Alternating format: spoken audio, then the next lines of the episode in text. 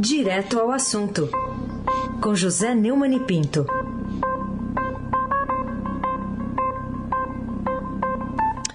Salve Neumani, bom dia. Salve, salve. Carolina Ercolim, Laís Gotardo, Almirante Nelson e o seu transatlântico no Sway. Moacir Biase, Clã Bonfim, Emanuel, Alice Isadora. Bom dia, melhor ouvinte, ouvinte da Rádio Eldorado, 107,3 FM. Carolina Ercolim, Tim por Tim, Tim. Queria chamar a atenção aqui do nosso ouvinte para a manchete de primeira página da edição impressa do Estadão. voto impresso sofre derrota, Fux corta diálogo com o Planalto. Você atribui a que as seguidas derrotas que o presidente tem sofrido nos poderes legislativo e judiciário? Eu não sei se apesar ou se por causa da pressão e das ameaças que o Bolsonaro tem feito, o voto impresso sofreu a sua primeira grande derrota no Congresso ontem. O relatório do Felipe Barros, do PSL do Paraná, para a volta da contagem manual do resultado das eleições, ou seja, a volta da fraude à eleição, que é isso que eles querem, a volta do controle das, dos crime, do crime organizado e das milícias sobre as comunidades nas quais se instalam, uh, teve uma derrota de 23 a 11 na comissão. Né? Agora o, o, o Arthur Lira está querendo pôr em votação é, no plenário. E olha que no plenário precisa de 308 votos. É muito risco que o Atulida está correndo. Manchete inclui também uma outra é, decisão tomada em outro poder, não mais no, no, legislativo, mas no judiciário. É que o presidente do Supremo Tribunal Federal, que nós criticamos pelo tom anônimo e bastante anódino da sua manifestação na abertura da segunda-feira do, do ano jurídico, dessa vez agiu com correção e com dureza. Anunciou o cancelamento da reunião entre os chefes dos três poderes, argumentando que não é possível tolerar ataques e insultos de Jair Bolsonaro a integrantes do Supremo. O pronunciamento do Fux foi feito depois que Bolsonaro ameaçou de novo, agora dizendo que lá para o seu a sua manada, né? nós chamamos de gado, porque gado é uma coisa muito útil, manada, né? É, lá na, aliás, cinco ou seis, não chega, acho que nem chega a ser, o, seu punhado de apoiadores, né? É, que vai jogar fora das quatro linhas da Constituição, além de atacar Luiz Roberto Barroso e Alexandre de Moraes, dois membros do Supremo, como é, membros de uma ditadura da toga. É, num artigo chamado Fim de Papo, a Eliane Cantanhede disse que esse círculo vicioso de bate a sopra né, envolve o país em angústias e temores, sem luz no fim do túnel das trevas. Né? E que as últimas investidas de Bolsonaro são gravíssimas e preocupantes. Ele ameaçou fugir, agir fora das quatro linhas da Constituição, como se fosse admissível um presidente dizer uma coisa dessa. Né? É, e atacou Alexandre de Moraes enigmaticamente. A hora dele vai chegar. Como? Que, é, realmente, enigma é pouco. Né? Moraes é relator dos inquéritos das fake news e dos atos democráticos que já tinham chegado ao Planalto e agora incluem o próprio Bolsonaro. Eu diria que Bolsonaro está colhendo o veneno que plantou e não desistiu de continuar plantando, semeando. E o editorial do Estadão termina com um solavanco, né? O presidente sem freios é o título do editorial da página 3. Sem freios, o desgovernado Bolsonaro só vai parar ao colidir contra o muro das instituições democráticas. Que esse muro aguenta o tranco. Estou de acordo. Carolina Ercolim, tintim por tintim. Neumann, queria te ouvir ainda sobre uma repercussão né, no Congresso. A gente teve.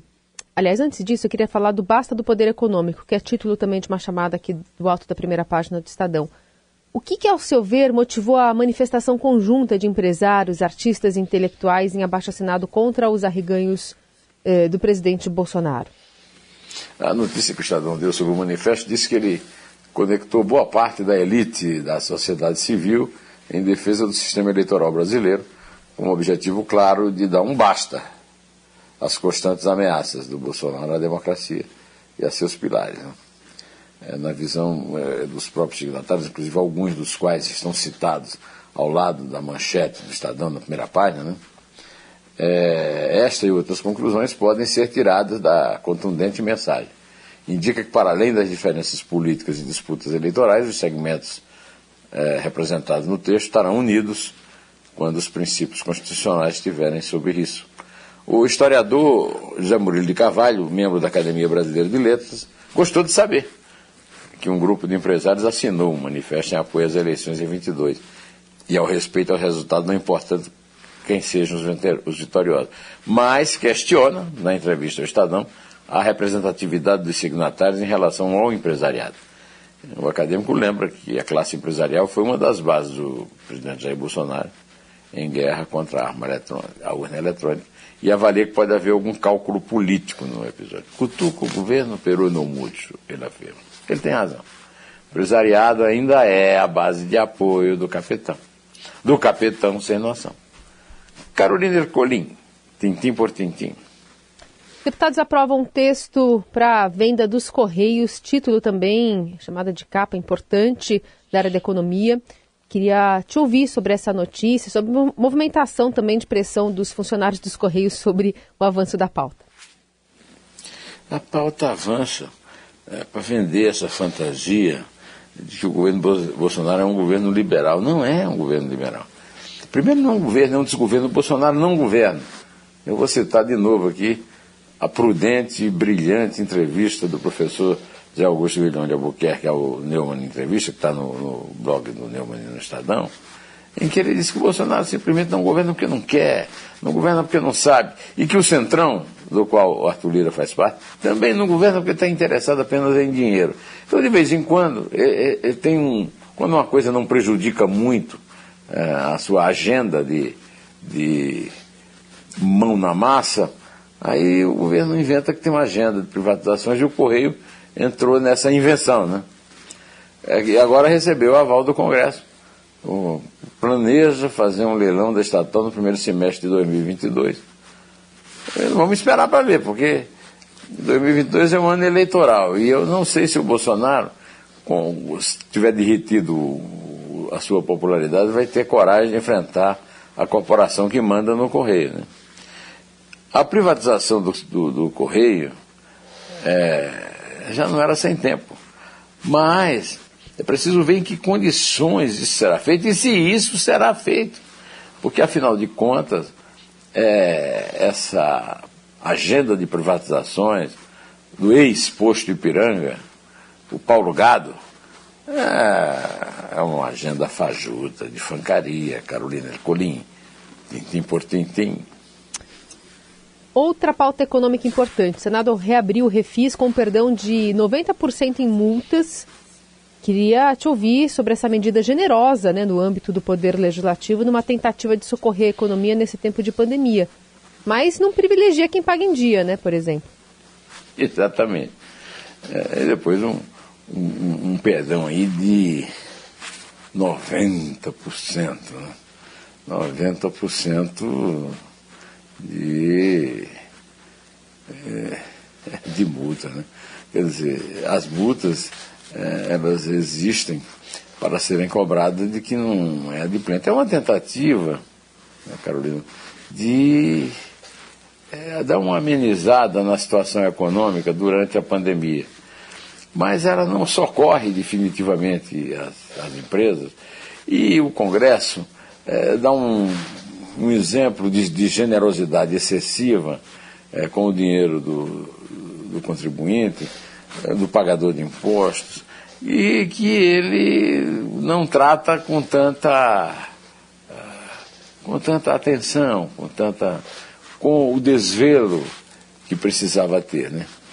Então, é, é preciso ver isso é, com muito cuidado, até porque há uma crise de, de, é, de arrecadação, mas é, o Congresso não, não dá a mínima atenção para cortar os altíssimos gastos com furto eleitoral e com furto partidário que eles chamam lá de fundo. Eles, na verdade, é sem fundo, viu, Carolina? Carolina Herculin, tintim por tintim. Vamos falar ainda aqui sobre os papagaios de pirata, né? Hoje a Adriana Ferraz traz é, no Estadão os políticos que estão tirando uma casquinha da medalha alheia. O que justifica é, essa, esse comportamento típico de político, né, que quer aparecer ali às vezes no ombro, atrás de uma figura política que está em ascensão, no caso aqui, figuras esportivas, mas que também não movem montanhas, aliás, não movem agulhas né, para trazer algum tipo de é, respaldo maior, apoio financeiro para os atletas olímpicos. É.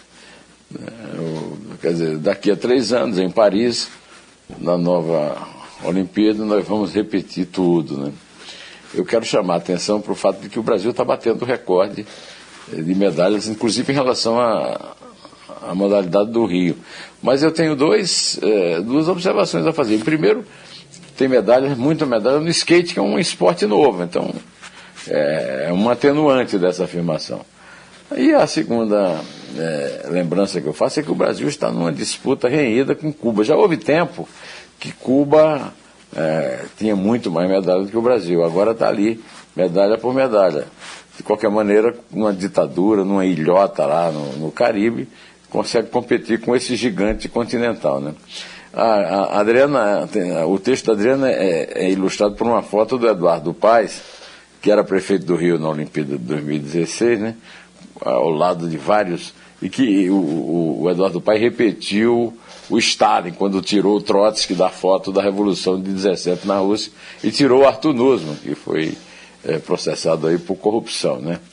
É, a opinião esportiva do Eduardo Paes também é seguida pelo governador do Rio, um político sem expressão nenhuma, e que vai disputar a eleição com o apoio do Bolsonaro e que está aí é, tentando faturar o fato de Rebeca é, ser atleta do Flamengo, o Flamengo ser um clube muito popular no Rio e no Brasil. Né?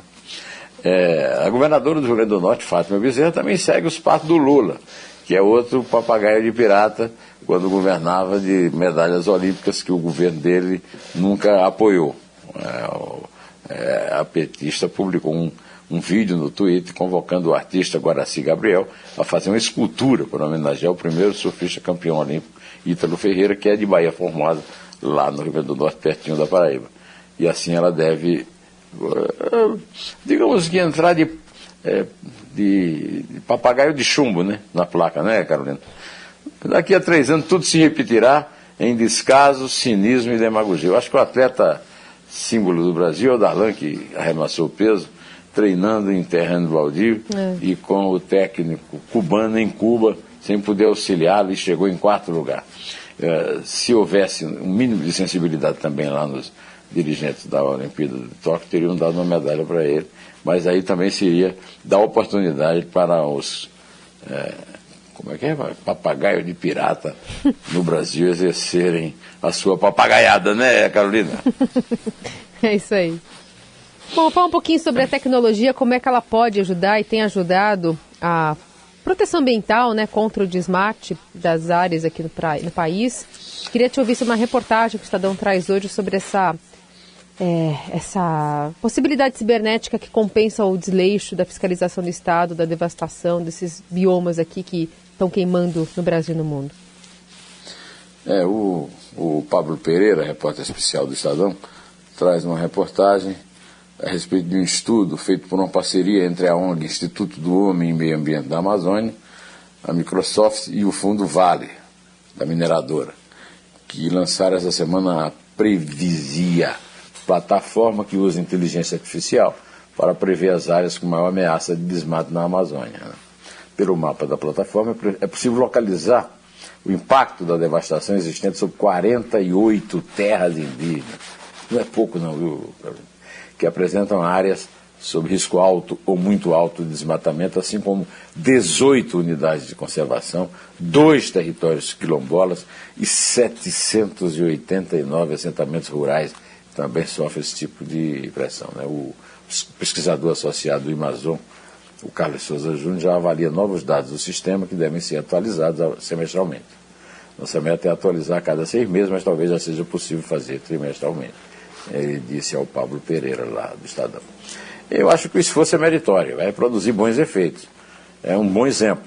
Mas a guarda não pode baixar quando o esforço do desgoverno Bolsonaro para retardar e até impedir o avanço das conquistas é, da civilização em terra do panorama se manifesta, inclusive, numa, numa devastação criminosa dos nossos biomas todos, principalmente da floresta amazônica. Então, é, é, diante dessa perspectiva, dessa boa notícia, mas da perspectiva de que o governo continuará sabotando é, todos os esforços nesse sentido, é que eu peço que você conte aí para a nossa retirada do, de ação. É três. É dois. É um. Em pé.